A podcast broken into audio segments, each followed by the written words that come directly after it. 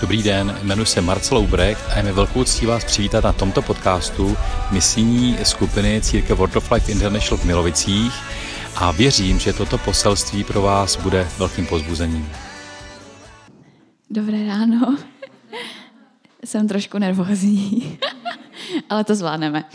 Uh, byla jsem tady představená úplně, jako kdybych byla nějaký velký hrdina, ale um, já už se ani nebudu představovat, myslím, že už to není potřeba. Ale jenom bych chtěla říct, že um, můj život a všechno to, co se v něm děje, není mojí vlastní zásluhou, není to proto, že já bych uh, si řekla, že prostě takhle to chci, ale je to proto, protože jsem svůj život dala Bohu a to, co on To co, to, co se děje a to, co on dělá, to je všechno boží milost. To vůbec, není, to vůbec to není o mně. A um, dneska navážu na, na to, o čem mluvíme už dlouhou dobu. A je to velké téma uctívat ho v duchu a v pravdě. A my každou neděli, když tady stojí, stojí chvála vepředu a my uctíváme a chválíme, tak to je jedna forma uctívání a chvály. A ona může... Je, vypadá vlastně hlavně jako vnější forma, jako zvedáme ruce, zpíváme písničky, je, chvály písničky, záleží na postoji našeho srdce a dovnitř vidí jenom Pán Bůh. Je to taková jako vnější forma, ale je spousta jiných způsobů, jak můžeme Boha chválit. Je spousta jiných způsobů, jak, mu, jak ho můžeme uctívat. A jedním z nich je dávání. A můžeme dávat svůj čas, můžeme dávat svoji energii, můžeme dávat svoji pozornost Bohu, můžeme mu dávat uh, svůj vlastní celý život a můžeme mu dávat taky naše finance. A já jsem se rozhodla, že budu dneska mluvit právě o těch financích. A je to, když jsem se na to připravovala, tak jsem si uvědomila, jak to může být velkým kamenem úrazu pro mnohý z nás a jak to může být bolavý a nepříjemný téma. A přála bych si, abyste dneska neodcházeli v odsouzení, abyste neodcházeli uh, s tím, že máte pocit, že neděláte něco dost, s tím, že máte pocit, že je něco špatně ve vašem životě, ale abyste odcházeli s tou nadějí ve svém ve svém srdci, abyste objevili úplně, novej, úplně novou dimenzi ve svém životě, a, která, se týká, která se týká dávání. A um, my jako církev věříme ve dvě věci. Věříme v dávání.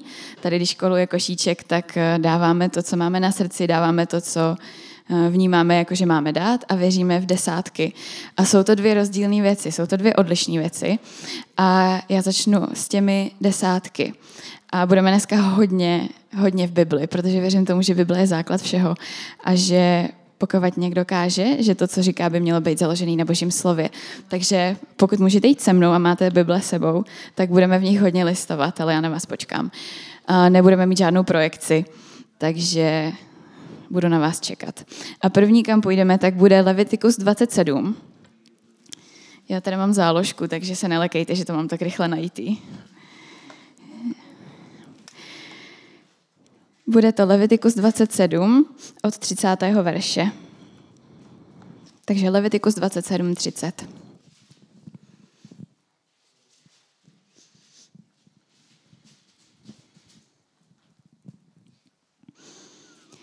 Všechny desátky země, z obilí země a z ovoce stromů budou Hospodinovi. Jsou svaté Hospodinu.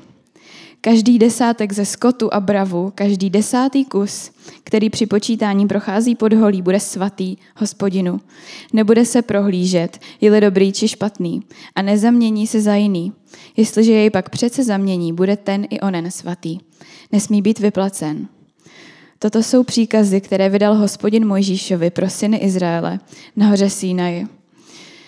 Takže vidíme, že tady odsud pramení to, proč dáváme přesně těch deset procent a proč se tomu říkají desátky. Tohle je vlastně ten verš, kde Hospodin na hoře Sinaj dává Mojžíšovi příkazy, jak má Izrael jednat, co jsou věci, které jsou správně.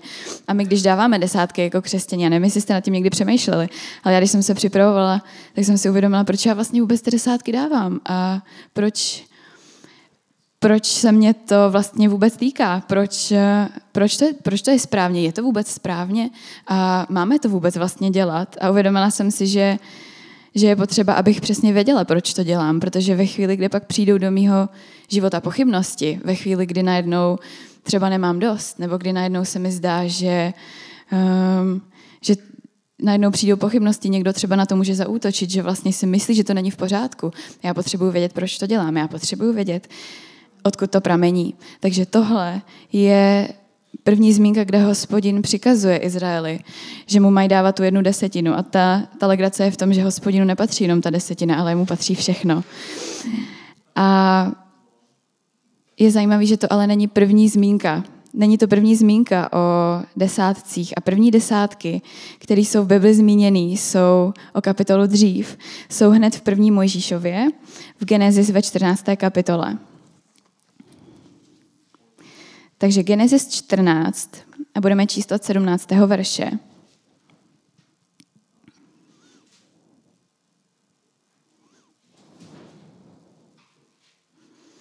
Genesis čtrnáct sedmnáct. Když se vracel po vítězství nad Kedorlaomerem a nad králi, kteří stáli na jeho straně, vyšel mu vstříc král Sodomský k dolině Šávě, což je dolina královská. A šálemský král Melchisedech přinesl chléb a víno. Byl totiž knězem Boha nejvyššího. Požehnal mu. Požehnán buď Abram, Bohu nejvyššímu. Jemuž patří nebesa i země. Požehnán buď sám Bůh nejvyšší, jenž ti vydal do rukou tvé protivníky. Tehdy mu dal Abram desátek ze všeho. Tohle je poprvé, kde se zmiňuje to, že někdo dal Bohu desátek. A když se, když se podíváme do hloubky toho verše, tak Abraham, tehdy ještě Abram, se střetává s králem Šálemu. A zajímavé na tom je to, že my, ne, my neznáme žádný rodokmen krále Šálemu. My neznáme, odkud tenhle král pochází. My neznáme žádnou jeho rodovou linii. A dokonce ani ten samotný Šálem, ten je taky takový docela záhadný. A když jsem se nad tím zamyslela, tak jsem si říkala, tohle všechno se stalo ještě dřív, než vůbec existoval Izrael, ještě dřív, než vůbec Izrael byl v otroctví v Egyptě. Jak to, že tam je kněz nejvyššího Boha, když ještě ani žádné kněžství neexistuje? Přemýšleli jste nad tím někdy? A Šálem, král Šálemu, překládá se to jako král spravedlnosti nebo král pokoje. A Šálem v překladu v hebrejštině je Jeruzalém. A tady tenhle ten, tady tenhle ten obraz má být, má být prorockým obrazem Ježíše Krista. A to, že ten kněz přinesl chléb a víno, to není jen tak náhodou. A tak se dřív uzavíraly smlouvy. Uzavíraly se tak smlouvy, které byly nezlomitelné, které jenom smrt mohla zlomit. Takže tenhle ten kněz, který symbolizoval Ježíše Krista, uzavírá smlouvu s Abrahamem. Uzavírá smlouvu, že z Abrahama vzejde velký národ. Uzavírá smlouvu, že ho bude chránit na jeho cestách. A představte si tu slávu, která tam tehdy musela být. Tenhle ten kněz, který sám symbolizuje Ježíše Krista, žehná Abrahamovi. A to požehnání je mocný. A já, mě jsem měla úplně husí kůži, když jsem to četla. A Abraham tehdy... Věřím tomu, že z vděčnosti a z toho, jak je přemožený tou boží nádherou a slávou, tak Bohu odevzdává desátek. A je to potom, co on zvítězí. On pravděpodobně dostal obrovskou kořist po tom, co zvítězil nad svýma nepřátelema. A on z toho všeho, co má, dává tomuhle knězi, dává Bohu desátek. A dává tím najevo, Bože, já ti děkuju za to, že jsem mohl zvítězit, ale já vím, že všechno tohle požehnání není to hlavní v mém životě. Já vím, že jsi to ty.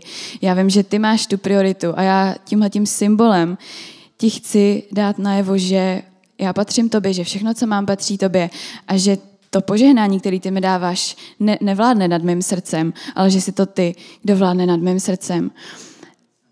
A to je nádherný postoj. Já jsem tím byla úplně přemožená a co je na tom úplně nejkrásnější, je to, že se to přenáší z generace na generaci, že tenhle postoj vděčnosti, který on měl ve svém srdci, se přenesl i do života jeho syna.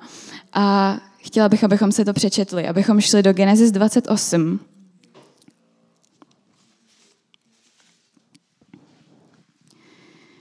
Genesis dvacet osm od dvacátého verše.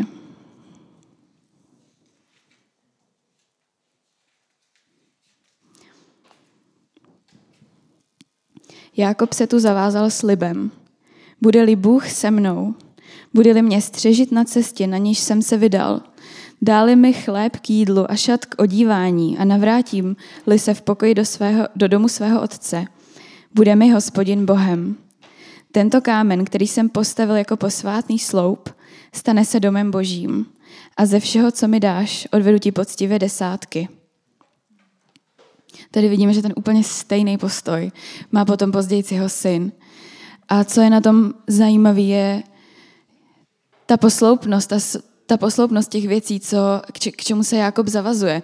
On se nezavazuje, bože, když budu mít všeho dost, tak ti dám desátek. On říká, když budu mít co jíst, když mě budeš ochraňovat na cestě a vrátím se živ a zdrav do domu svého otce a když budu mít co na sebe, tehdy ti dám desátek. A neříká se tam, když bude dobrý rok a když budu mít všeho dostatek a budu mít hodně ovcí, abych zvládl nakrmit všechny svoje služ, služky a služebníky a tak dále a tak dále. Ale on se zavazuje ne na základě svých okolností, ale on se zavazuje na základě vděčnosti Bohu. A co je, co je ještě důležitější možná, je to, že on se nejdřív zavazuje k tomu, že Bůh bude jeho Bohem. On neříká, když se vrátím v pokoji, tak ti dám desátek a tím to skončí. Ale on říká, když se vrátím v pokoji a živ a zdrav, ty budeš mým Bohem. Ty budeš mým Bohem. A druhá věc, ke který on se zavazuje, je já tě budu uctívat. Tady tenhle ten kámen, který jsem sem podstavil, bude tvoje svatyně. Já tě budu uctívat, Pane. Když ty budeš ke mně věrnej, já tě budu uctívat, ty budeš mým Bohem. A z tohohle postoje až tehdy pramení to naše dávání, pramení to naše Pane, já ti teda dám ten desátek, protože já tě uctívám, protože ty jsi mi dal, co jsem potřeboval. Já ti dávám ten desátek, protože vím, že se o mě postaráš. A možná si říkáte, jak se tohle vztahuje, vztahuje ke mně, protože To že, to, že Bůh přikázal dělat tohle Izraeli, um, my už nejsme pod tou stejnou smlouvou. A já věřím tomu, že to nebylo, protože by Bůh chtěl desetinu toho, co dává Izraeli. On nepotřeboval žádný ovečky, on nepotřeboval žádný jejich obilí, on nepotřeboval to, na, co on, oni, to, na čem oni pracovali. Ale on, já věřím tomu, že jemu se líbil postoj Abrahama a jeho syna. Jemu se líbilo to, že oni ho dali jako prvního, to, že oni mu dali tu desetinu. Já věřím tomu, že jeho srdce úplně jásalo radostí, že oni pochopili ten princip, že to není to požehnání, který my hledáme, ale že to je ten Bůh, kterýho my hledáme. A že já věřím tomu, že on, on přesně tenhle ten stejný vztah chtěl mít se svým lidem Izraelem. Věřím tomu, že to stejný. On si přál, aby Izrael pochopil a proto on jim řekl, aby mu dávali desátek. To nemělo být, já vás zkouším, jestli prostě potřebujete tak strašně vaše peníze, ale věřím tomu, že to bylo, připomínejte si, že já jsem ten, kdo vás kdo vás zaopatřuje. Připomínejte si, že já jsem ten, kdo vám dává všechny tyhle věci. Připomínejte si to. Věřím tomu, že to bylo, že to měl být postoj lásky a odevzdání se Bohu. A nás se to, nás se to týká. Ne proto, že bychom byli pod tou stejnou smlouvou, ne proto, že bychom si tím předpláceli Boží milost, ne proto, že bychom si tím platili svoji, svoje spasení a platili svoji cestu k Bohu. Ale my víme, že my jsme pod novou smlouvou. My víme, že ve chvíli, kdy my jsme dali svůj život Ježíši Kristu, my víme, že on nás osvobodil od hříchu, on nás osvobodil od téhletý staré smlouvy, kdy jsme se museli zasluhovat naše spasení a naše spasení je zdarma. A jak se nás to tedy týká, jak se nás to, jak se to pro nás, jak se to na nás vztahuje. A je to úplně jednoduchý. To, co to určuje, je náš vztah k Bohu. A mluví se o něm v Římanům v šesté kapitole. Takže když půjdeme společně do Římanům šest.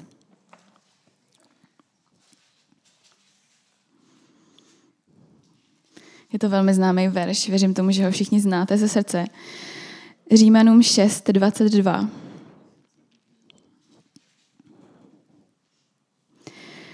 Avšak nyní, když jste byli osvobozeni od hříchu a stali se služebníky božími, máte z toho užitek, totiž posvěcení a čeká vás život věčný. Tady v tomhletom verši se píše, že jsme služebníky, ale to řecké slovo, které tady je skutečně použito, je to, že jsme otroci. A možná se vám úplně nevybaví hezký věci, když se řekne, že jste otroci boží. A možná si říkáte, no tak to je, to, to jsem to skvěle dopracoval. Teď mě Bůh někam pošle tvrdě pracovat a já budu celý život makat a nakonec tady umřu v bídě. A, a přesně takhle to bylo, když jsme otročili hříchu. Přesně takhle to bylo, když jsme byli otroci hříchu. My jsme si nemohli nikdy dělat, co jsme sami chtěli, ale museli jsme si dělat to, co nám kázal hřích. A ten hřích by nás klidně poslal tvrdě pracovat. On by nás klidně poslal na ty strašný galeje, kdyby jsme nakonec zemřeli v hrozný bídě a v zimě a v krutosti, protože tohle přesně hřích dělá. Tohle přesně hřích dělá. Ale my jsme byli od něho osvobozeni a my jsme se stali otroky Boha. My jsme se stali božími otroky. A co to reálně v tehdejší době znamenalo být otrokem? To řecké slovo doulos má svůj, má svůj kontext, má, má nějaký význam. A já vám přečtu těch pár bodů, který, se, který, to, který to znamenají. A častokrát, když budete v Novém zákoně číst, že jsme služebníci boží, tak to skutečné slovo je otroci. A znamená to tohle. První bod. Identita otroka je pouze a plně definována jeho vztahem k jeho pánovi. To znamená, že když se stane někdo otrokem, když se člověk stane otrokem, tak jeho minulá identita, to, on, to odkud on pocházel, to, kým on byl předtím, to se maže. To je, jako kdyby vůbec nebylo. A ten člověk je jedině definovaný identitou, kterou mu dává ten jeho pán. Druhý bod. Otrok je kompletně závislý na svém pánovi, co se týče zaopatření a nasměrování v životě. Otrok si na sebe nevydělává peníze, otrok si nekupuje žádný oblečení, otrok si nevaří jídlo, ale všechno, co je potřeba na to, aby on fungoval, na to, aby on mohl sloužit tomu svému pánu, o to všechno se stará jeho pán. On je absolutně a kompletně závislý na svém pánu. Třetí bod. Primární povinností takového otroka je těšit svého pána. A čtvrtý bod. Otrok se téměř stává součástí rodiny. Otrok nechodí přes den pracovat k pánovi a pak se večer vrací do svého domu. On žádný dům nemá, protože nemá žádné vlastnictví osobní, ale on žije na stejném místě jako ten jeho pán a on se téměř stává součástí té rodiny. On je braný jako v jednom tom celém komplexu té velké rodiny. On je braný prostě jako jasná součást toho všeho. A tohle se přesně vztahuje na nás, jako na, na otroky boží. Není to v tom špatném slova smyslu, protože my víme, že náš pán je Bůh a že on je dobrý pán, že on nás nepošle někde tvrdě makat a že o hladu a bez oblečení, ale my víme, že on je dobrý pán. A tohle se nás přesně týká, protože my, když dáme svůj život Pánu Bohu, my, když se staneme jeho otroky, tak to, že jsme byli dřív otroky hříchu, to, že dřív jsme možná dělali věci, na které nejsme hrdí, který, který se nám dneska už nelíbí, to se všechno maže. To se všechno maže a v tu chvíli my jsme určený tou boží identitou. V tu chvíli my jsme určený tou identitou, kterou nám dává Pán Ježíš a jenom tou identitou, ničím jiným. Ten druhý bod, který pro nás, když se bavíme o dávání, je zásadní. My nejsme zodpovědní za to si na sebe vydělávat. My nejsme zodpovědní za to starat se sami o sebe, ale je to Bůh, kdo je za to zodpovědný. My sami o sobě nevlastníme nic, než to, co nám dává Pán Bůh. A to je úžasným povzbuzením. Třetí bod. Jestli je primární povinností otroka těšit svého pána, tak to, co my děláme, je to, že my poddáváme naší vůli té boží vůli, protože my víme, že on je náš pán a že cokoliv on chce, abychom dělali, že to je dobrý. A to je náš, to je náš, to je náš zákon, jeho slovo je náš zákon, jeho slovo je to, podle čeho my jednáme. A čtvrtý bod, my jsme jeho vlastnictvím, jsme jeho rodina. Jsme tam, kde je náš Bůh. On nám dal svýho ducha do našeho srdce a tam, kde jde on, tak tam jdeme my. A to je nádherný. A když se tohleto uvědomíme, najednou víme, dobře, jestliže já nejsem zodpovědný za to, co mám na sobě, jestli já nejsem zodpovědný za to, že se musím starat, abych měl dost, tak to znamená, že já můžu dávat. Protože Pán Bůh se vždycky postará o to, co já potřebuju. To znamená, že Pán Bůh se vždycky postará o to, co já potřebuju, abych činil jeho vůli, co já potřebuju pro to, abych fungoval tady na tomhle světě. Já vím, že je to Pán Bůh, kdo se o mě stará. Já vím, že já jsem jeho otrokem a že cokoliv já mám, to je to, co on mi dává. A v tu chvíli najednou pro nás není vlastně problém dát tu jednu desetinu. A jedna desetina je hodně, jedna desetina je opravdu hodně. V tu chvíli najednou to pro nás není problém, protože my víme, že kdykoliv budeme cokoliv potřebovat, že stačí jenom říct našemu nebeskému otci, stačí říct tomu našemu pánu a on je ten, kdo se o nás postará. On je ten, kdo nám dá dostatek.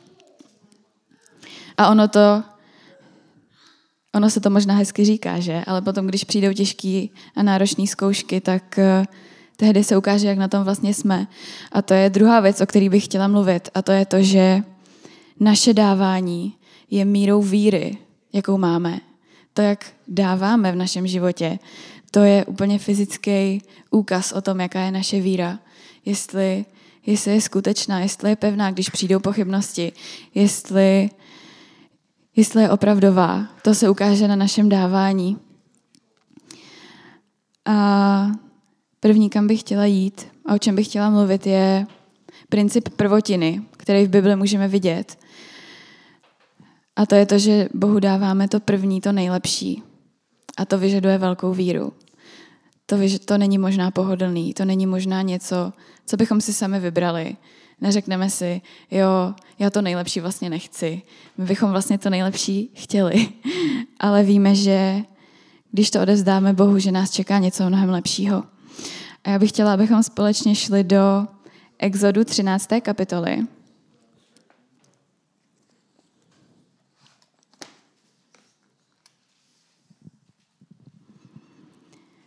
Takže Exodus třináct od jedenáctého verše.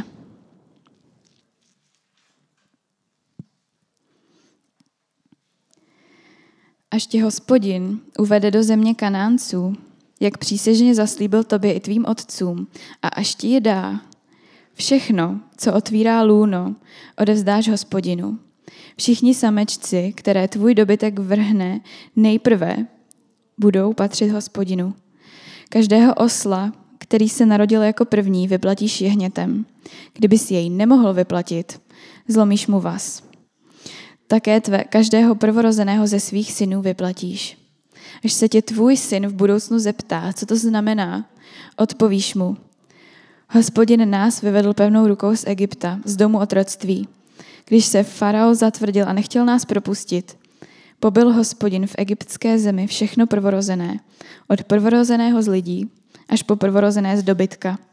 Proto obětují Hospodinu všechny samce, kteří otevírají lůno, a každého prvorozeného ze svých synů vyplácím. To bude jako znamení na tvé ruce a jako pásek na čele mezi tvýma očima, neboť pevnou rukou nás vyvedl Hospodin z Egypta. Tady vidíme, že ten princip toho dávat to první Hospodinu, to, to nejdražší, že to opravdu vyžaduje víru, protože když se vám narodí první, první zvířátko, když se vám narodí první ovečka nebo první osel, tak vy nevíte, jestli ten rok bude dobrý nebo nebude dobrý. Když máte první, první část vaší úrody, vy nevíte, jestli ten zbytek dozraje, vy nevíte, co se stane v příštích dnech, nevíte, jestli nepřijdou záplavy a budete mít dost. Nevíte, jestli náhodou váš dobytek nepomře na nějakou nemoc. Vy nevíte, co bude dál. Ale z té vděčnosti a z toho, že si připomínáte, že Bůh vás vyvedl z toho otroctví v Egyptě, že Bůh vás osvobodil od otroctví hříchu, z vděčnosti a ve víře v Boha dáváme to první. Dáváme Boha na to první místo a dáváme to nejlepší, co máme. A to se nemusí týkat jenom peněz a jenom toho, co vlastníme, ale může se to týkat i našeho času.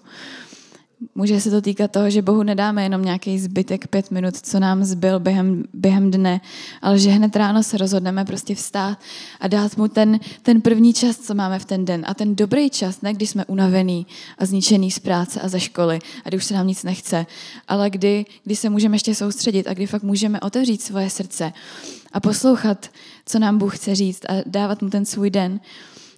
Dávat mu to první vyžaduje víru, vyžaduje to nějakou... Vyžaduje to nějakou akci od nás. Není to jenom pohodlný, tak jako, že sem tam něco tak jako dáme, ale vyžaduje to velkou víru a ukazuje to takový duchovní zrcadlo, jak na tom naše víra je.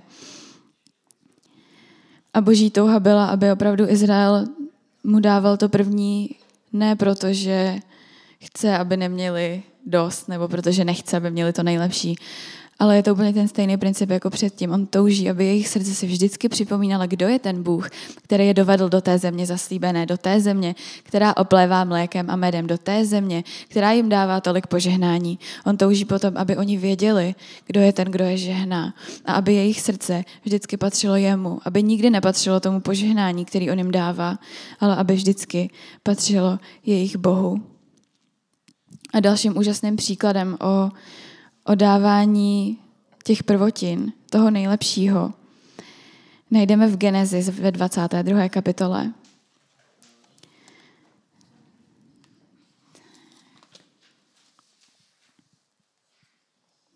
A budeme mluvit opět o Abrahamovi, protože Abraham je otec víry a neříká se mu jen tak. Říká se mu tak proto, protože jeho víra byla opravdu veliká. Takže Genesis dvacet dva, budeme číst od devátého verše. Když přišli na místo, o němž mu Bůh pověděl, vybudoval tam Abraham oltář, narovnal dříví, svázal svého syna Izáka do kozelce a položil ho na oltář, nahoru na dříví.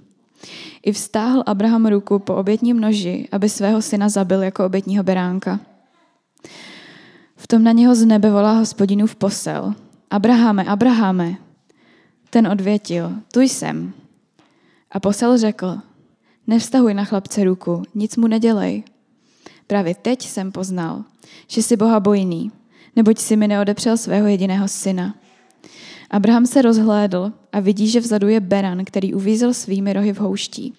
Šel tedy, vzal berana a obětoval, obětoval jej v zápalnou oběť místo svého syna. Tomu místu dal Abraham jméno Hospodin vidí. Dosud se tu říká, na Hospodinově hoře se uvidí. Já jsem si vždycky říkala, že tenhle příběh je hrozný. Nikdy se mi nelíbil a říkala jsem si, jak může Bůh po někom chtít, aby obětoval svého jedinýho syna. Toho syna, který stál desítky a desítky let bojování a modliteb, desítky a desítky let znovu a znovu rozhoňování Abrahamovy víry, kdy on i jeho žena byli neplodní, tam prostě byla absolutně nebyla žádná cesta. A Abraham věděl, že dostal zaslíbení od Hospodina. On věděl, že mu Hospodin slíbil, že mu dá syna. A bojoval a cestou byla spousta překážek. Snažil se, snažil se pořídit si toho syna vlastní cestou a prostě bylo tam tolik problémů a tolik kotrmelců na té cestě a nakonec potom všem mu teda Bůh dá toho vymodlenýho syna, který, který byl prvorozený, který byl jediný syn. A teď si představte tu cestu, kterou prostě za sebou Abraham má. A v tu chvíli mu Bůh říká, obětuj mi tvýho syna. Obětuj mi to úplně nejvíc, úplně nejvíc, nejdražší, nejlepší, co máš.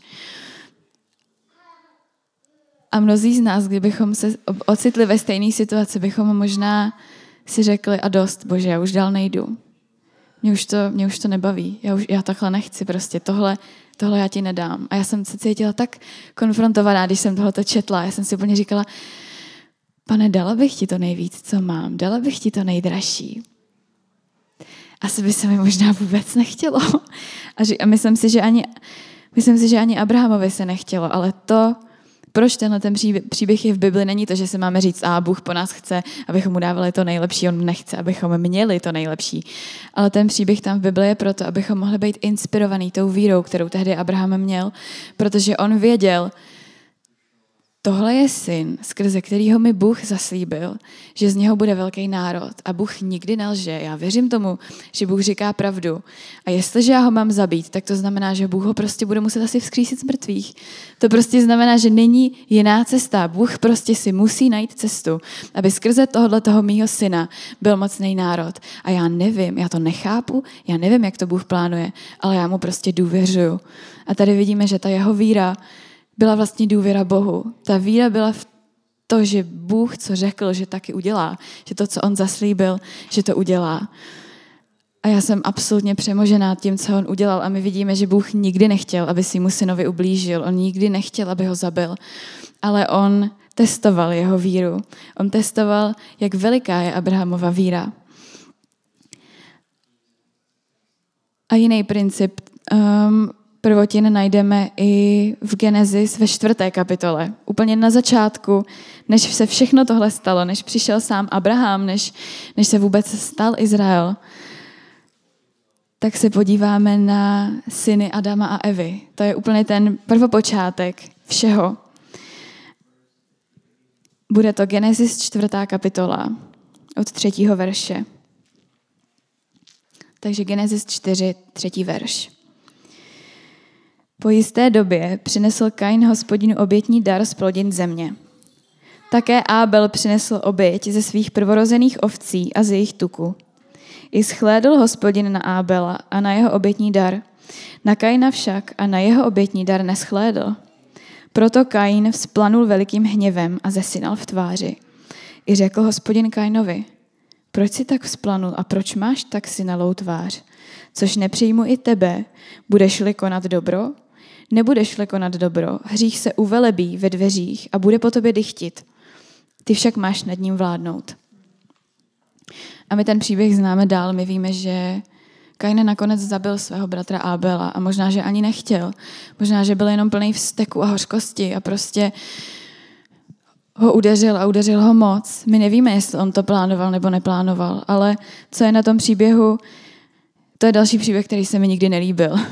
Říkala jsem si to, není Bůh nespravedlivý. Jeden z nich je pastýř a druhý z nich je zemědělec, řekněme.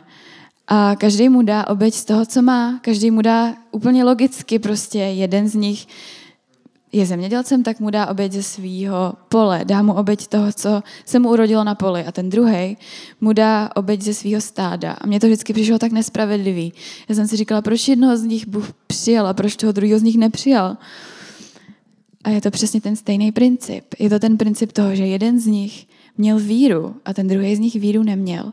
Protože když se podíváme na to, co tady Bible říká, tak Bible říká, že Kain přinesl oběť z plodin země. A neříká se, po jak dlouhé době, neříká se, že to byly první plodiny, které se mu urodily. Byly to nějaký plodiny.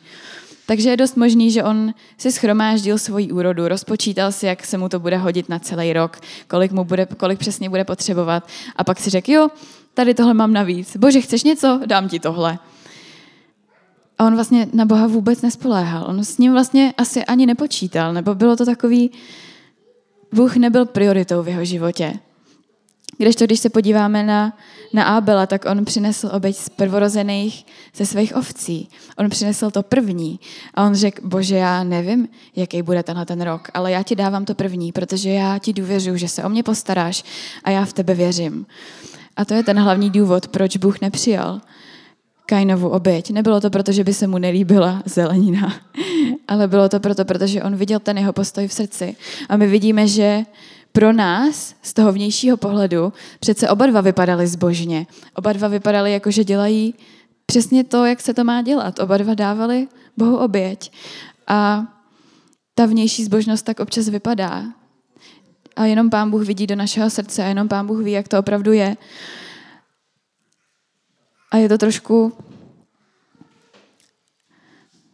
Jenom, jenom Pán Bůh ví, jaká je ta pravda, jenom On ví, jestli ta naše zbožnost je, je vnější, jestli je to ta, jestli, jestli je to ta, co se jenom tak tváří, anebo jestli je to ta vnitřní, která fakt říká, pane, já nemám moc, ale to, co mám, ti dávám. A je to jako s tou chudou vdovou, která přišla a dala ty poslední dva penízky, které byly prostě o tolik míň, než dávali všichni lidi.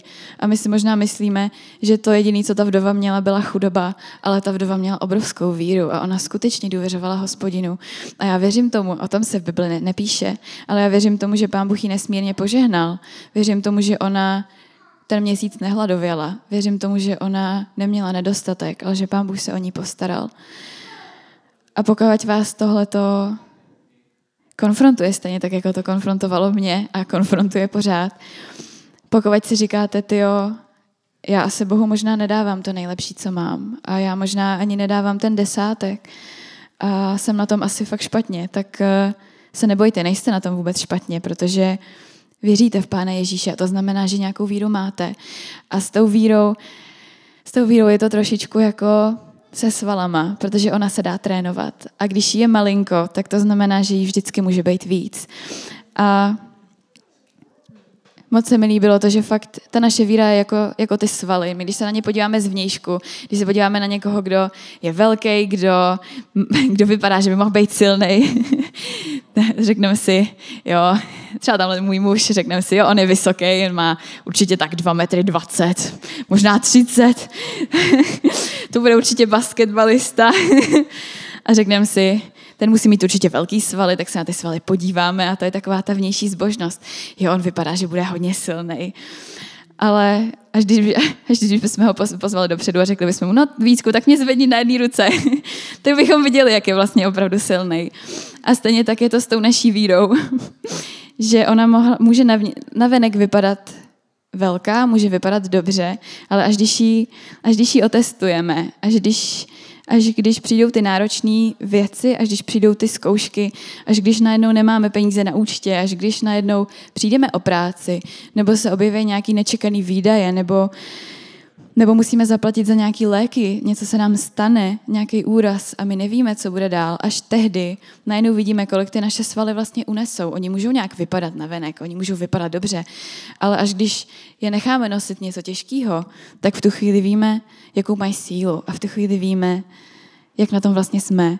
A dobrá zpráva je, že stejně tak jako ty fyzické svaly, tak i naše duchovní svaly můžeme cvičit. A neznamená to, že půjdeme do posilovny a budeme posilovat, ale znamená to, že příště se třeba rozhodneme dát o pět korun víc. A nemusí to být hodně, ale rozhodneme se dát o trochu víc. Stejně tak, jako se neposiluje okamžitě s padesáti kilama, ale začnete s jedním, tak se rozhodnete dát o trochu víc a najednou vidíte, že to vlastně žehná váš život. Najednou vidíte, že vlastně Pán Bůh pokryje to, kde vy nemáte dost. Najednou vidíte, že Pán Bůh se fakt přizná k tomu, že vy jste mu dali víc. On se přizná k vaší štědrosti a to vás natchne. A řeknete si, tak já dám dvě stě, já nedám jenom padesát, ale já dám dvě stě. A, a budete trénovat tu svoji víru a potom, až přijdou těžkosti, potom, až přijdou ty náročné věci, tak vaše víra obstojí, protože bude silná. A už to tady bylo zmíněné, většina z vás víte, že já jsem byla na biblické škole a proč o tom tak mluvím je to, že já jsem si všechny tyhle věci zažila na vlastní kůži. A není to jenom, neříkám vám jenom něco, co říká tady tahleta úžasná kniha, ale jsou to věci, které změnily můj život. Jsou to věci, které změnily způsob, jakým já se dívám na tenhle svět. A já jsem přijela na biblickou školu s tím, že jsem neměla moc peněz, nebo tehdy jsem si myslela, že mám dost peněz, ale když jsem viděla, kolik všechno stojí a kolik mě stál první měsíc, tak z mých peněz nezbylo vůbec nic. A já jsem si říkala, bože, co budu dělat? A Věděla jsem, že, věděla jsem, že v Bibli je napsáno, že Pán Bůh nám zaslíbil, že se o nás postará, že, že, se nemáme, že se nemáme strachovat o to, co máme, ale že mu máme důvěřovat, že on je ten, kdo se o nás postará. A já jsem si prostě řekla, bože, já jsem tady na biblický kvůli tobě. Já jsem sem přijela proto, abych ti byla blíž, Pane. Já jsem sem přijela proto, protože chci, aby jsi změnil můj život, aby jsi změnil moje srdce, protože ti, jsem ti chtěla být blíž a teď nemám peníze a takže ty se o mě musíš postarat. A ono to možná zní tak jako panovačně, ale já jsem věděla, že stojím na Božím slově. Já jsem věděla, že, že celý Boží slovo je na mojí straně a ty zázraky, ty obrovský zázraky, které já jsem si prožila, jsou absolutně nepochopitelný, nepopsatelný a, a doteď mě prostě naplňuje úplně hroznou radostí, protože já jsem měla tehdy mnohem víc, než kdybych měla hromadu peněz, než kdybych, než kdybych měla perfektní práci a než kdybych, já jsem několik měsíců byla bez práce a já jsem každý měsíc musela platit nájem, já jsem každý měsíc potřebovala něco jíst, neměla jsem s sebou pořádně zimní věci a já jsem tam prostě jela fakt tak jako bez hlavě, ale Pán Bůh se o mě fakt postaral a já bych s váma chtěla jenom sdílet pár věcí, který, který Pán Bůh pro mě udělal a pamatuju si, že byl měsíc, kdy já jsem potřebovala zaplatit svůj nájem a chybělo mi pět set švédských korun, abych to zaplatila. A já jsem si říkala, Pane Bože, musíš se o mě postarat, musíš se o mě postarat. A na biblické škole jeden den přišel za mnou jeden můj kamarád a říká mi, Pán Bůh mi řekl, že ti mám něco dát. A dal mi obálku. A v té obálce, hádejte, kolik tam bylo peněz. Bylo tam pět set švédských korun. A já jsem o tom nikomu neřekla. Já jsem nikomu neřekla o tom, že nemám dost peněz a kolik přesně mi chybí. Ale Pán Bůh to všechno věděl. A, a já jsem se modlila a my jsme tehdy měli předmět, který se právě týkal financí a který se týkal dávání. A já jsem četla knížku od, od jednoho amerického pastora, který mluvil o tom, jak, jeho, jak mu dávání změnilo život. A mě, mě, to tak, mě se to tak dotýkalo. Já jsem tu knížku, bre, já jsem tu knížku četla a já jsem prostě u toho brečela jako malá holka, protože já jsem viděla, on prodával svůj dům, on prodával svoje, on dával svoje auta, on dával svoje domy, on to neprodával, on to dával těm lidem zadarmo. On normálně On prostě vytáhnul všechny peníze ze svého bankovního účtu a dával to dál prostě. A, a Pán Bůh se tak nesmírně o něho staral. On dal jedno auto pryč, Pán Bůh mu dal dvě. On dal dům pryč, Pán Bůh mu dal letadlo. On, prostě úplně bizarní věci. A ten člověk byl kazatel, takže on potřeboval se přesouvat z místa na místo. Takže to letadlo, jako on ho fakt použil. A to bylo něco, co, co on potřeboval. A já jsem tím byla tak inspirovaná. Mě to tak strašně bavilo. A já jsem si říkala, bože, a fakt to funguje? Úplně jsem měla takový to a já bych si to hrozně chtěla zkusit. A měla, jako, měla jsem trochu strach, ale říkala jsem si prostě, jestli to funguje u jiných, proč by to nefungovalo u mě? Takže jsem se chvilku modlila jsem se pár dní a věděla jsem, že mám ve třídě spolužečku, která na tom byla finančně podobně jako já, možná ještě hůř. A prostě jsem se rozhodla, že jí těch pět set šohedů dám. Já jsem se prostě rozhodla, že jí tu obálku dám. A říkala jsem si, to bude sranda. Bylo to trošku šílený, ale já, já, já jsem tak vděčná. A tak jsem prostě za ním přišla, tu obálku jsem jí dala a ona byla hrozně vděčná. Ona prostě úplně měla slzy v očích a byla hrozně vděčná, protože to prostě tedy fakt potřebovala. A já jsem, mě, mě úplně přemohla obrovská radost a já jsem si říkala, to je tak skvělý, že já prostě můžu dát. Já sama vlastně nemám dost, ale já stejně můžu dát a udělalo mi to takovou radost. No a představte si, že příští den, kdy já jsem šla na biblickou, za mnou přišla paní, která u nás byla, dělala administrativu a seděla u nás v kanceláři. Za mnou přišla a ona to jako normálně úplně nedělá. Ona za mnou přišla a říká mi, někdo ti nechal něco tady u mě v kanceláři. A já jsem si říkala, kdo mi tam co mohl nechat? A byla to obálka.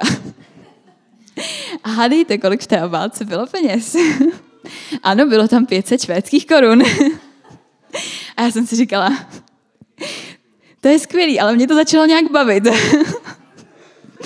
Takže jsem se rozhodla, že těch pět set švédských korun zase znova někomu chci dát. Takže jsem se pár dní modlila a pak jsem to dala někomu dalšímu, kam jsem věděla, že má taky finanční problémy. A naplnila mě fakt obrovská radost a objevila jsem najednou úplně novou dimenzi ve svém životě, kdy jsem najednou viděla, že to, že Pán Bůh rozmnožuje peníze, že to není jenom něco, co se říká, nebo že to není jenom, co fungovalo dřív, ale že Pán Bůh je úplně stejný dneska. A že Pán Bůh dělá úplně stejné věci dneska. A, že, a přesně takhle já jsem trénovala tu svoji víru. Já jsem si úplně říkala, tyjo, tak jsem dala jednou, tak dám ještě po druhý. A hrozně, bylo, to, bylo to fakt nádherný. A já jsem dala těchto těch druhých pět set švédských korun. No a A samozřejmě, když to bylo po druhý, tak to bylo těžší. A byl další den a já jsem furt nic nedostala a byl další den a furt se nic nevracelo a byl další den a furt se nic nevracelo. A ten den, kdy já jsem měla platit ten nájem, se blížil a já jsem si říkala, možná to úplně nebyl dobrý nápad. A úplně přicházely tak jako pochybnosti do mýho života, ale já jsem si řekla, ne, prostě budu věřit Bohu. A četla jsem si verše, kde Bůh mluví o tom, jak jak nám zaslíbil, že se o nás bude starat, jak nám zaslíbil, že nás zaopatří. A četla jsem si to a modlila jsem se. No a o pár dní později um, za mnou přišel během modlitební jeden můj, jeden můj spolužák a říká mi, prosím tě, někdo mi dal do ruky nějakou obálku, že ti to prý mám dát. Dal mi to do ruky a šel pryč. A já jsem tam úplně stála tak jako zmatená, říkala jsem si, co se děje. A, ale ten... Znala jsem, úplně jsem znala tady tenhle ten vzor těch obálek, takže mi to bylo úplně jasně. Říkala jsem si, jo, tady je těch mých pět set švédských korun. A představte si, že v té obálce nebylo pět set švédských korun, ale že tam bylo tisíc švédských korun. A najednou já jsem viděla, že Pán Bůh nejenom, že by nám vracel to, co my mu s radostí dáváme, ale on nám dává mnohem víc. On nám dává mnohem víc, než to, co my jsme ochotní mu dát. A tohle je jenom jeden. Já kdybych tady měla stát a měla bych mluvit o tom, co mě Pán Bůh všechno dal a jak strašně moc mě požehnal. Já jsem nosila jenom darované věci a ty věci byly krásné, mě se strašně líbily. Já jsem měla tolik věcí, co jsem měla darovaných. Já jsem jedla skoro jenom jídlo, který mi někdo daroval. Prostě já jsem fakt, o mě se Pán Bůh tak nesmyslně staral, že to bylo úplně Další, další úplně úžasný příklad. Měli jsme platit školný a to školný, který se platí na biblické škole, bylo poměrně vysoký, jako na to, kolik já jsem měla peněz, na to, že jsem vlastně neměla skoro nic. A jeden, jeden ten semestr byl několik desítek tisíc českých korun a platilo se to asi tak po dvou měsících. Prostě byl tam mezi tím nějaký, jako bylo to rozdělení na určitý částky a byl tam mezi tím nějaký časový úsek. A já jsem věděla, že, že přichází deadline, kdy já mám zaplatit deset tisíc českých korun za svoji školu, kterou, kde chci být, kterou chci dostudovat, kde Pán Bůh mění moje srdce. A já jsem věděla, bože, já tady nemůžu zůstat, když to nezaplatím. Co mám dělat? Prostě musíš mi pomoct. A tak, jsem, a tak jsem se prostě modlila a říkala jsem si, bože, já, já ti důvěřuju, já prostě vidím, jak ty se staráš o můj život a já, tohle je obrovská částka, já nechápu, jak to uděláš, ale věřím tomu, že to uděláš. A tak jsem prostě chodila do té biblické a ten deadline se furt blížil a já jsem si furt říkala, tak kdy už to bude, kdy už to bude. A pár dní předtím, než měl být poslední den, kdy se to platí, tak za mnou přišla úplně ta stejná žena z té kanceláře, co nám dělá administrativu. A A říká mi, mám něco hrozně vážného, co s tebou potřebuju vyřešit. Úplně s takovým kamenným obličejem. A já, já jsem mě, první věc, co mě hned napadla, já budu muset něco zaplatit. To bylo hned to první, co mě napadlo. A říkala jsem si, tak nejenom, že já budu muset platit školní, ale ještě tady je prostě nějaký průšvih, co budu muset řešit. A ona se mnou šla do té kanceláře a, a tam, se tak, tam jsme se tak posadila. Ona se tak na mě podívala a říká mi, někdo tady za mnou včera byl, a nevím, jestli ho znáš, ale zaplatil za tebe tvoje školný a ty už ho nemusíš platit. A já jsem tam tak seděla. Já jsem úplně, já jsem dostala absolutní záchvat breku prostě. Já jsem se úplně složila. A já jsem si jenom říkala prostě, já jsem to nikomu neřekla, že potřebuju, aby někdo za mě zaplatil školný. Já jsem to řekla jenom Bohu a Bůh to věděl. A já jsem tam tak seděla. To je, to je ten pocit, je úplně nepopsatelný. Když za vás někdo... Já jsem prostě věděla, že fakt Pán Bůh se o mě stará. A to stejné se mi stalo, když jsme si měli, když jsme si měli platit letenky na, na misijní výjezd. A já jsem věděla, měli jsme dvě možnosti. Mohli jsme buď to zůstat ve Švédsku, anebo jsme mohli letět někam do zahraničí. A to bylo těsně po covidu. A všechny země byly zavřený. Nikam se nesmělo lítat. Všude byly strašně přísné pravidla. Kromě Albánie, která je prostě divoká, kde nikdo nic neřeší, kde covid prostě vůbec neexistoval, tam jako všichni prohlašovali, že, nikdo, že to neexistuje, prostě tam akorát byla nějaká záhadná chřipka, ale jako nikdo si to ne, nespojil dohromady. A, a, já jsem, a já jsem prostě věděla, pane, já, já chci letět tam, prostě já jsem úplně jsem se za to modlila a já jsem věděla, že nechci zůstat ve Švédsku, že chci letět tam, ale prostě jsem, a tehdy už to pro mě bylo takový jako, jasně, že na to nemám peníze, ale to není problém. A jeden večer jsme bukovali letenky a já jsem, já jsem tam tak seděla a ty moji kamarádi to řešili a který letenky teda vezmeme a kdy poletíme a jak to všechno bude a plánovali to. A já jsem tam tak seděla, občas jsem něco jako navrhla, tak jsme se o tom povídali a já jsem věděla, že oni to za chvilku budou platit a věděla jsem, že na mém účtě není nic. Věděla jsem, že prostě, nebo něco tam bylo, ale rozhodně to nebylo dost a ty letenky tehdy stály tak... třeba pět tisíc možná českých korun. A já jsem věděla, když Pán Bůh zaplatil deset, tak snad zaplatí pět. A neměla jsem nic. A v tu chvíli, kdy to oni to, v tu chvíli, kdy oni to rezervovali, v tu chvíli, kdy oni to platili, mi napsal jeden můj kamarád z Česka, jeden křesťan. A psal mi, ahoj, jak se máš, co děláš? Tak jsem mu psala, Že, že si zrovna bukujeme letenky na misijní výjezd, že pojedeme na misi. A on říkal, no to je skvělý. A, a kam poletíte? A já jsem říkala, že do Albánie. A já jsem mu neřekla, že na to nemám peníze. A představte si, že asi za deset minut ty, ty moji spolužáci to všechno zaplatili. Já jsem říkala, já to budu muset zaplatit později, na to teď nemám peníze. A oni jasně, v pohodě, až budeš mít. A představte si, že do deset minut později mi přišlo upozornění od mojí banky, že mi přišly nějaký peníze. A já jsem si říkala, to je nějaký divný. No a od tady tohohletoho kluka mi přišly skoro přesně ty peníze na tu letenku a normálně tak přesně, že to byly peníze na, ta, na letenku plus deset procent, takže já jsem z toho daru mohla dát desátek. Chápete to? Jak je Bůh úplně precizní. Já jsem byla úplně v šoku. Já jsem byla úplně, jsem si říkala, dobře, jako já vím, že Bůh je skvělý, ale tohle úplně prostě přesahuje jako moje, moje pochopení. A já bych tady mohla pokračovat. Těch věcí, co, co Pán Bůh fakt reálně dělal v mém životě, byly, to byly fakt stovky. A nebyly to jenom jako, to byly úplný detaily, to byly prostě věci, které já jsem si úplně přála, že bych hrozně chtěla nějakou fakt kravinu, jako třeba světýlka vánoční prostě. To, taková blbost, že? A já jsem si říkala, bože, to je tak nefér, já prostě nemám peníze, já si nemůžu pořídit na Vánoce vánoční světýlka. Taková blbost, že? A, ale nikomu, taky jsem to nikomu neřekla.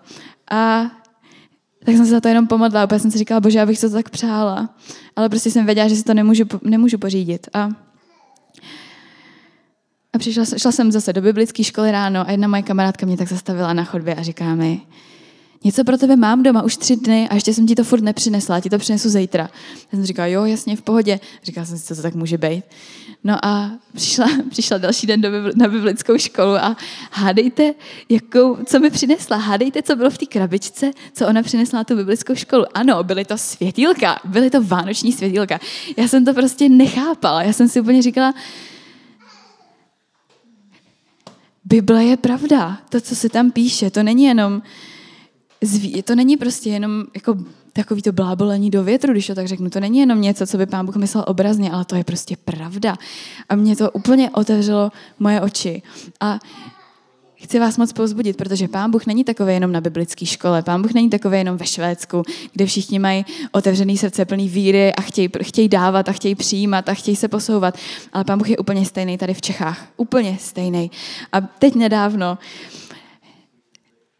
se mi stala taková věc, že jsem si špatně prostě propočítala peníze na měsíc a vyskytly se neočekávaný výdaje, které prostě byly poměrně dost na to, kolik já mám peníz, peněz na měsíc.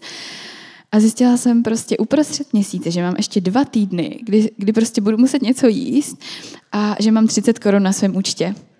A představte si, že potom, co všechno já jsem si zažila na biblické škole, a to je přesně to, o čem mluvím, to je to posilování těch svalů.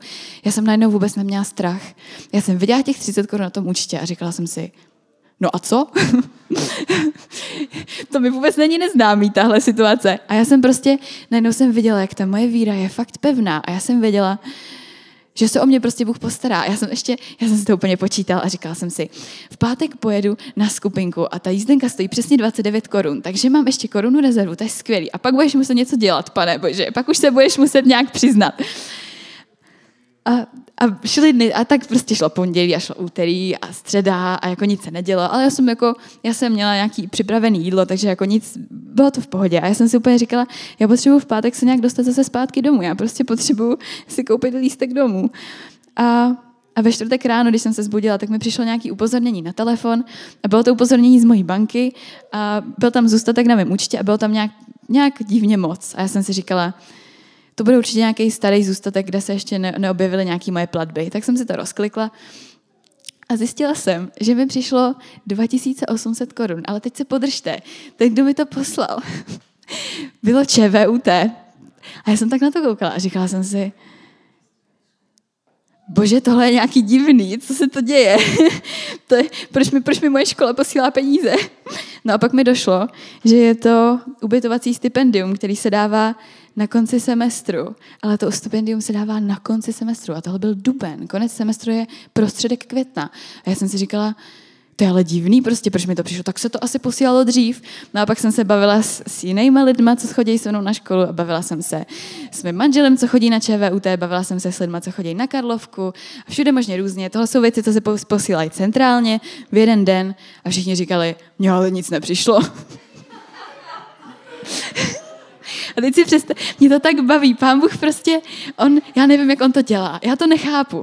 A já jsem si říkala, ty si představte, představte si toho pána, co se stará o ty, co se centrálně stará o ty finance ČVUT, co přijde ve čtvrtek ráno do práce a řekne si, hm, tak bych mohl poslat ten příspěvek o dva měsíce dřív tady týhletý holce, co vy na to? Já jsem to vůbec nechápala a já jsem byla tak vděčná. Já jsem Já jsem byla tak vděčná, já jsem si říkala prostě, život s Bohem není nuda. A když já se rozhodnu dávat, tak to není vůbec o tom, že něco, že o něco přijdu. Vůbec to není prostě o tom, že mě Pán Bůh připraví o to nejlepší, ale je to o tom, že já najednou vstupuji do úplně jiné dimenze mýho vztahu s Bohem, do úplně jiného prožívání mýho života. A chci vás povzbudit, ale zároveň vás chci varovat, že to neznamená, že teď okamžitě najednou prodáte všechno, co máte. Protože když to uděláte a uděláte to jenom na základě nějakého nadšení nebo jenom na základě toho, jo, ona to udělala, tak já to udělám taky, tak pak přijde obrovská lítost do vašeho života a pak přijde, přijdou veliké pochybnosti a a možná i hořkost do vašeho srdce a, řek, a budete litovat toho svého rozhodnutí. A stejně tak, jako když posilujeme svaly v posilovně, stejně tak i naše víra musí být dobře vyživená. Nemůžeme se dát tři kafe a lízátko a pak běžet do posilovny a myslet si, že nám narostou rychle svaly. Potřebujeme živit bílkovinama, potřebujeme živit dobrýma věcma a od toho máme Boží slovo. Potřebujeme živit naší víru Božím slovem, aby když dáváme, aby to bylo založené na Božím slově, aby to nebylo založené na tom impulzivním dávání. Proto Boží slovo říká, nedávejte impulzivně, nedávejte prostě z nějakého jako rychlého popudu, ale dávejte, kolik se rozhodnete v srdci. Dávejte na základě toho, že věříte, že se o vás Pán Bůh postará.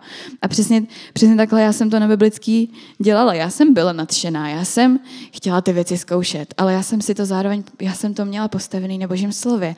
Já jsem věděla, čemu věřím. Já jsem věděla, já jsem si vypsala a to je, to je velký recept, pokud si procházíte náročnýma věcma, pokud se vám nedaří přijmout do svého života určitý Boží princip, tak nejlepší je vypsat si, kde o tom Boží slovo mluví a tím se krmit. Krmit tím svoji víru, krmit tím svoji, svýho ducha a ne opakovat si to jako mantru. Jasně, Bůh se o mě postará, la, la, la, ale fakt vzít si to čisto v tom Božím slově, podívat se na ten kontext, podívat se na to, na to, jak to fakt Bůh myslí, modlit se nad tím, číst si to fakt uvědoměle.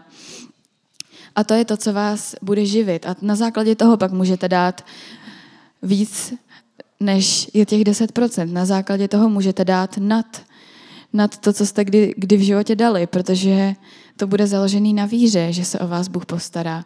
Protože to bude založený na Božím slově a na pravdě. A já tady mám spoustu veršů, který, který jsem si tehdy na biblický vypsala a který, který pro mě byly... který pro mě byly tou stravou a chci vás fakt povzbudit, pokud tohle je něco, co se vás dotýká, pokud vás to nadchlo, možná, možná trochu usvědčilo. Máte, jestli, jestli máte malý svaly, vždycky, vždycky můžete trénovat a není to vůbec, není na tom vůbec nic, za co byste se měli stydět, není na tom vůbec nic špatného. A každý z nás si procházíme různýma obdobíma, různou cestu máme před sebou a za sebou. A přála bych se, abyste objevili to obrovské požehnání, které je v tom dávání, abyste objevili to, že to, co Pán Bůh zaslíbil, že to On opravdu dělá. A já věřím tomu, že mnohý z vás opravdu v té štědrosti žijete, protože celý tenhle ten dům a všechno to, co se tady postavilo, všechno to, co tady je, já když jsem se vrátila z biblické, já jsem byla úplně v šoku. Já jsem, já jsem fakt si musela sednout a já jsem tady jenom čtvrt hodiny seděla a koukala jsem. Protože to, co jste tady zvládli postavit a to, co jste tady vybudovali svojí vírou a svým dáváním, to je, to je fakt zázrak, protože vás Není, není vás hodně podle lidských měřítek, ale máte velkou víru. Máte velkou víru. A chci vás moc povzbudit, protože my nejsme ty první, kdo dávají, ale první, kdo dal, byl Pán Ježíš. První, kdo dal, byl náš Bůh. A On dal mnohem víc, než co my kdy můžeme dát. On nám dal pokání k životu. On nám dal svýho jedinýho syna jako oběť za hřích. On nám dal to nejvíc, co měl. On nám dal věčný život. On nám dal Ducha svatého a jeho dary. On nám dal moudrost. My, když budeme žádat Boha o moudrost, On nám ji dá. On nám dal pokoj. A nedal nám pokoj jako tenhle ten svět, ale dal nám pokoj v hojnosti. A ještě mnohem víc věcí. A přála bych se, aby pro vás, když budete dávat příště a někdy jindy, abyste abyste dávali fakt z vděčnosti, abyste dávali z toho, že si uvědomujete, že Pán Bůh vás vykoupil z otroctví hříchu, že Pán Bůh vám daroval nový život a že všechno, co máte, vám daroval On a že Když dáte víc, že se nemusíte bát, že nebudete mít dostatek, ale že on se fakt o vás postará, protože vy jste pro něj důležitý, vy jste pro něj vzácný. A chtěla bych zakončit mým oblíbeným veršem, který je dlouhý a který tady nemám ani v záložce, ale který věřím tomu, že bude povzbuzením pro vás a který si můžete opakovat a fakt se ho chytit. A všichni z vás ho znáte, ale berte to tak, jako že to je skutečně pravda. Berte to tak, že to, co se tam píše, není přehnaný, není to vychloubání boží, ale že je to fakt pravda. Ten verš, co budu číst, bude z Matouše z šesté kapitoly. Od dvacátého pátého verše.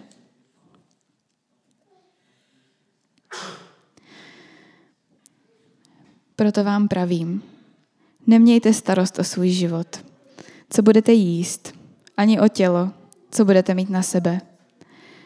Což není život víc než pokrm a tělo víc než oděv? Pohleďte na nebeské ptactvo. Neseje, nežne, nesklízí do stodol a přece je váš nebeský otec živý. Což vy nejste o mnoho cennější? Kdo z vás může o jedinou píď prodloužit svůj život, bude-li se znepokojovat? A o oděv, proč si děláte starosti? Podívejte se na polní lilie, jak rostou, nepracují, nepředou. A pravím vám, že ani Šalamoun v celé své nádheře nebyl tak oděn jako jedna z nich. Jestliže tedy Bůh tak obléká polní trávu, která tu dnes je a zítra bude hozena do pece, neobleče tím spíše vás, malověrní? Nemějte tedy starost a neříkejte, co budeme jíst, co budeme pít, co si budeme oblékat. Potom všem se schánějí pohané. Váš nebeský otec přece ví, že to všechno potřebujete. Hledejte především jeho království a spravedlnost a všechno ostatní vám bude přidáno. Nedělejte si tedy starost o zítřek. Zítřek bude mít své starosti. Každý den má dost svého trápení. Pán Bůh vám jasně říká, nedělejte si starosti. Patříte mi a já jsem dobrý Bůh a já se o vás postarám. Já se o vás postarám a můžete mi věřit, protože já jsem byl věrný. Já jsem byl věrný generace před váma a já budu věrný i generace po vás a já se o vás postarám. Přála bych se, aby z toho, z toho, co jsem dneska říkala, abyste si vzali to, že nedáváme Bohu nikdy z povinnosti. Nedáváme Bohu nikdy, protože musíme, protože ten vlevo vedle nás se kouká, jestli dáváme do sbírky. Ale dáváme Bohu z vděčnosti. Dáváme Bohu proto, protože si uvědomujeme, že mu patříme se vším, co máme. Že mu patříme, že všechno, co máme, nám dal on. A že když nemáme dost, že on se o nás postará. A to dávání se netýká jenom dávání do košíku ve sbírce, ale týká se to i lidí, který máme okolo nás. Když víme, že někdo okolo nás má problémy, když víme, že nemá dost, tak naší správnou reakcí by mělo být, být štědrej, protože my víme, že když my nemáme dost, že se o nás náš Pán Bůh postará. A Pán Bůh si k tomu častokrát používá právě lidi. A můžete být součástí nádherných věcí, které Pán Bůh dělá, když se otevřete vděčnosti a štědrosti ve vašem životě. Takže bych si přála, abyste byli povzbuzení. Přála bych se, abyste byli povzbuzení tím, co jste dneska slyšeli, povzbuzení mým svědectvím, povzbuzení svědectvím tolika lidí v Bibli, kteří věřili a důvěřovali Bohu a o kterých se Bůh staral. A abyste věděli, že Boží slovo je pravda, že to, co se tam říká, je pravda, že to není přehnaný a že to Bůh myslí úplně vážně. Amen. A já pozvu chválu dopředu na, na poslední chválu a předtím, než, než budeme společně chválit, bych se přála, abychom se společně modlili, pokud vás to konfrontuje a pokud jste nad tím nikdy nepřemýšleli, tak bych se přála, abyste, abyste jenom, protože tohle je mezi váma a Bohem. Nikdo vás nekontroluje, jestli Bohu dáváte nebo nedáváte. Nikdo nekontroluje, jak na tom jste.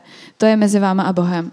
A já bych si přála, aby pokud vás tohle láká, pokud vaše srdce se úplně raduje, pokud jste dotčený tím, co, tím, o čem jsem mluvila, tak bych si přála, abyste to jenom Bohu odevzdali, abyste mu to řekli, abyste mu řekli, že toužíte dávat víc, že jste mu vděčný za to, co on udělal pro váš život a aby vám dal moudrost, jak začít posilovat tu vaši víru, aby vám dal moudrost, jak do toho vstoupit, nenásilně a nepřehnaně, ale jak do toho vstoupit přirozeně, tak aby se to stalo vaším životním stylem a aby se to stalo vaší radostí. Hm. A já se pomodlím. Pane Ježíši, my ti děkujeme za, za tvoji štědrost. My ti děkujeme za tvoje srdce, Pane. My ti děkujeme za to, že ty jsi byl ten první, kdo dal. Ty jsi byl ten první, kdo dal a nedal si málo, ale dal si všechno. A my toužíme, Pane, přicházet k tobě ve vděčnosti právě teď. My toužíme připomínat si to, že jsi nás vykoupil z otroctví hříchu a že nyní můžeme být božími otroky, že můžeme patřit Bohu. My ti za to děkujeme, Ježíši. My přicházíme k tobě ve vděčnosti. A Pane, vyznáváme jako hřích, kdykoliv si držíme sobecky svoje peníze sami pro sebe, Pane. My to vyznáváme jako hřích a modlíme se, Pane, aby si obměkčoval naše srdce každý den, Pane. Aby si nám pomáhal vidět ty kolem nás, který nemají dost, aby si nám pomáhal být štědrý, Pane. Aby si pomáhal, aby naše srdce byly štědrý, abychom mohli být jako ty, Pane Ježíši. Abychom mohli dávat a abychom mohli okusit to, že ty jsi věrný Bůh a že dáváš, když my dáváme, Pane, že zavlažuješ toho, kdo zavlažuje, Pane, a že dáváš mnohem víc, než kolik my kdy můžeme dát, Pane. My ti děkujeme, my ti děkujeme za to, že, že se o nás postaráš, Pane, a my ti věříme. My vyznáváme, že ti důvěřujeme, i kdyby jenom malinka, to my ti fakt důvěřujeme, Pane, a my se rozhodujeme činit ten první krok víry, my se rozhodujeme dávat víc, Pane, my se rozhodujeme každý den dávat tobě, Pane. Děkujeme ti za to, že ti můžeme důvěřovat, Ježíši. Amen. Děkujeme, že jste si poslechli náš podcast. Spojte se s námi na našem Instagramu a Facebooku Slovo života Milovice, kde vám neuniknou žádné novinky a kde s námi můžete jednoduše zůstat v kontaktu. V případě, že byste se s námi chtěli s něčím podělit, či máte na srdci nás finančně podpořit, neváhejte nám napsat soukromou zprávu na našich sociálních sítích. Těšíme se na vás zase příště před dalším poselstvím od Word of Life International.